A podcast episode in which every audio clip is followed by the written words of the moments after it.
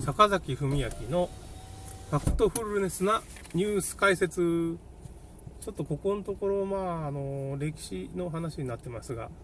えっ、ー、と、二十歳の話ですかね。岡山県は、まあ、北の方に鉄を作ってたとか、まあ、旗織りみたいなのもしてたんだと思うんですけどね、その、あとは、それにしては、まあ、その旗を、まあ、そういう着物の文化みたいなのがさすがにないみたいな感じなんですけどね。ちょっとその辺があるのかどうなのかちょっとあまりわからないんですけどまあ南の方はまあ塩を作ってたっていうか、まあ、赤穂なんかでも赤穂浪士の赤穂ですかね。兵庫県の。赤穂市あそこでもまあ秦氏が聖徳太子に伝えた秦氏がまあこっちに。聖徳太子が、まあ、一族が滅びた後に逃れてきて塩を作ってまあそれなりのものを塩田を作っててまあそれと関係あるかどうか岡山県の南の方でも結構小島っていう小島半島っていうとこあるんですけどそこにも塩田があって、まあ、瀬戸内市っていうところにもまあ塩田があったりとか僕の家の近くの玉野市っていうとこにもまあ塩田が昔あったと。まあ、ちょっと台風が来たりしたらま沈むんですけどね、その辺が。まあ、水害にちょっと見舞われる場所をちょっと埋め立てちゃってるんですけど、まあ、昔はそこが低いとこなんで、塩田があったっていう感じですかね。それで、京都。京都の二十歳っていうのは、まあ、渦政。まあ、都の西側ですね。これ、右京区っていうんですかね、その、その天皇天皇のまあお宮さんから高級から見て右が右京区ですかね。西側ですかね。東側は左京区っていうんですか。まあだったと思うんですけどね。まあその西側をまあ果たしが結局いろいろ開拓していくんですね。この西側っていうのはどっちかっていうとま洪水になりやすい桂川とかまあ氾濫しやすいっていうのと結局亀岡市の亀岡盆地ってとこにまあこうまでから水が流れてきてて桂川にこう来るんですけど亀岡盆地のところがもう京都のちょっと郊外のところにまあ渓谷みたいなところがあってトロッコ電車っていうのがね走ってる何渓谷だったんですかね、まあ、渓谷があってそこが埋まってしまうと亀岡盆地がもうこう昔は湖になってたって言われてますね。この赤色の湖っていうのがあったんじゃないかっていうか。二の海って言われてますね。二っていうのはこの丹波の丹っていう字ですけどね。二って読むんですけど結局それは、まあ、水銀っていうか赤い顔料。そういうものが出るところのこにに羽生のに羽生の歯ですかね。羽生にという字。丹波の丹という字なんですけどね。その二の海っていうのがあったんじゃないと。赤い色の湖があったって言われてて結局その京都の郊外の渓谷みたいなのがあってそこをまあ大国主の御事みたいなのがこれ出雲の神様ですね。そこをこう採掘してくれて水を流したんで丹波のその二の海が消えて亀岡盆地っていう盆地が現れたって言われてるんですよね。ここもま洪水が多かったんでだから大国主の御事時代からそういう伝説があってまあその下の方の桂川に水を流して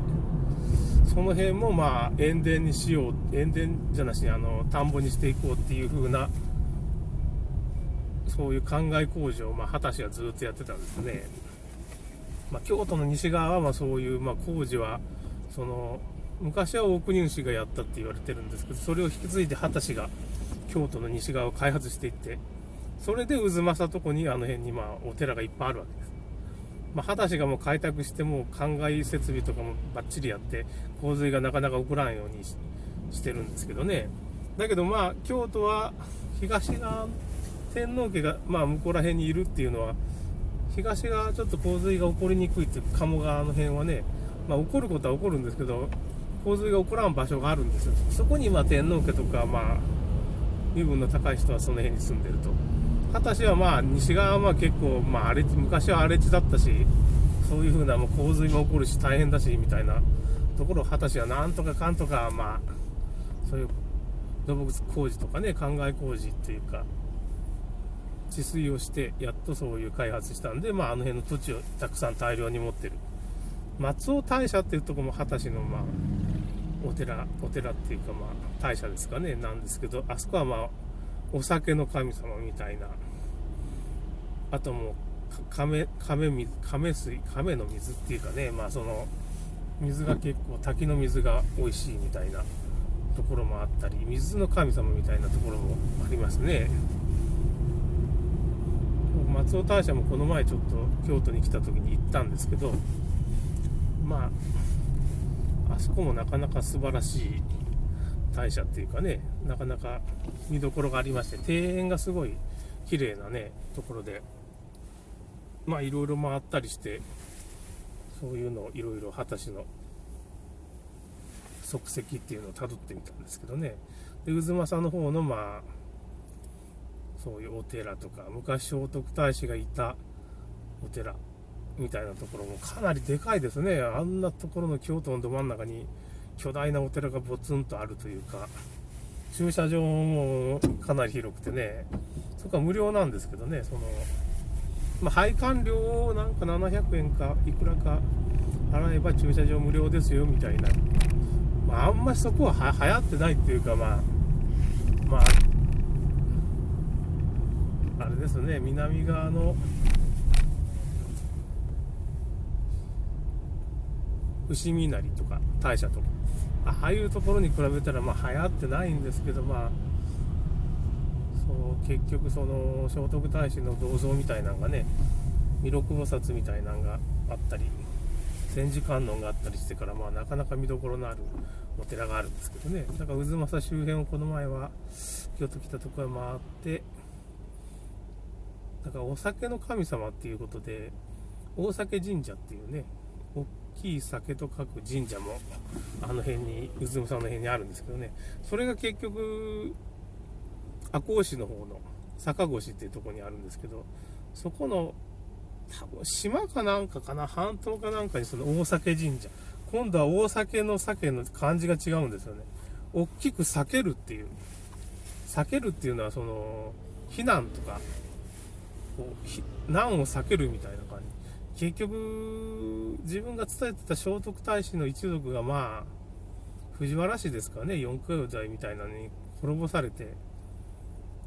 みたいな蘇我氏ですかね。蘇我氏とかにもまあ滅ぼされていっちゃうんですけど